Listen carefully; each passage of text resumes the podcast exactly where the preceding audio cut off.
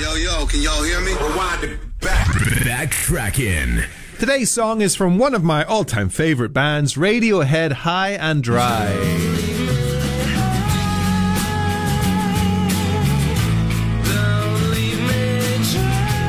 So the five members of Radiohead all went to the same school, right? Same secondary school. It was called Abingdon School in Oxfordshire.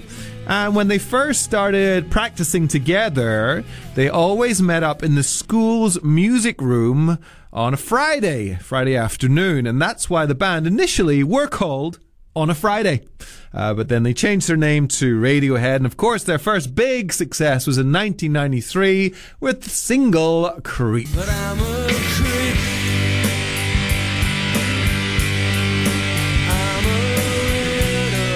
And this huge song threatened to sort of overshadow anything they might do after that.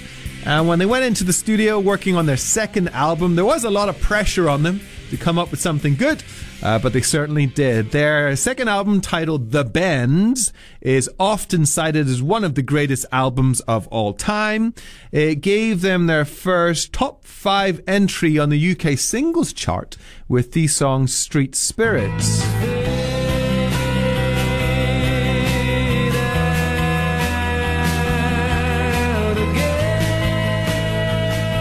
And other notable songs, such as High and Dry, uh, were popular as well. Is what we're going to listen to now. So, this album and this song, actually, I would say, is often credited as influencing a whole generation of groups, including Travis, Muse, and Coldplay. Who knows, if we didn't have this song, perhaps we wouldn't have Coldplay performing at our national stadium for six nights in a row. Okay, here it is, our backtracking song of the day, High and Dry. This is 1FM.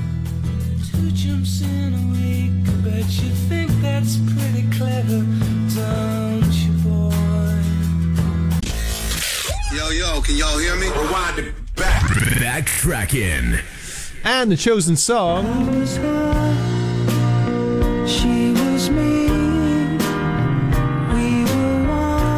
She's the One, Robbie Williams.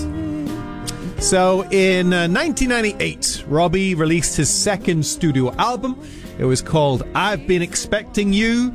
It was Robbie at the height of his fame, and he got his first UK number one with the song Millennium. We got stars our fate,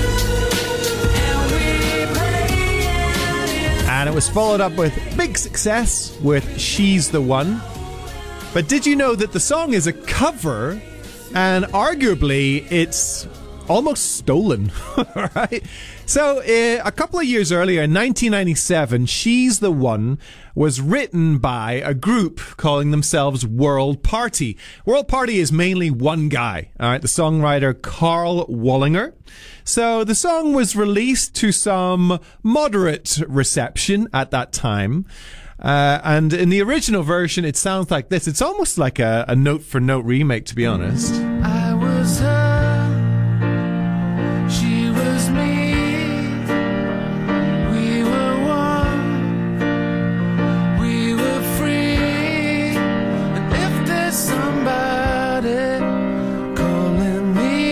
So this guy, Karl Wallinger, had you know moderate success with his version. Then he went through a really bad period where he had a brain aneurysm, which almost killed him. Took a long time to recover. Meanwhile, I don't know the legality exactly, but Robbie Williams' team found the song and decided to record their own version. And uh, it appears that Karl Wallinger was was not maybe aware of this or was not in favor of this because he's uh, been quoted as saying he became very bitter that his own career was going nowhere and suddenly Robbie Williams had such success with his song. And the kicker is Robbie doesn't exactly acknowledge it right? He's been quoted many times on stage and in live performances talking about how he wrote She's the One. But that is uh, not true at all. A little bit uncomfortable. But here it is, the version that we all know. Our backtracking song of the day. She's the One on 1FM. I was her, she was me.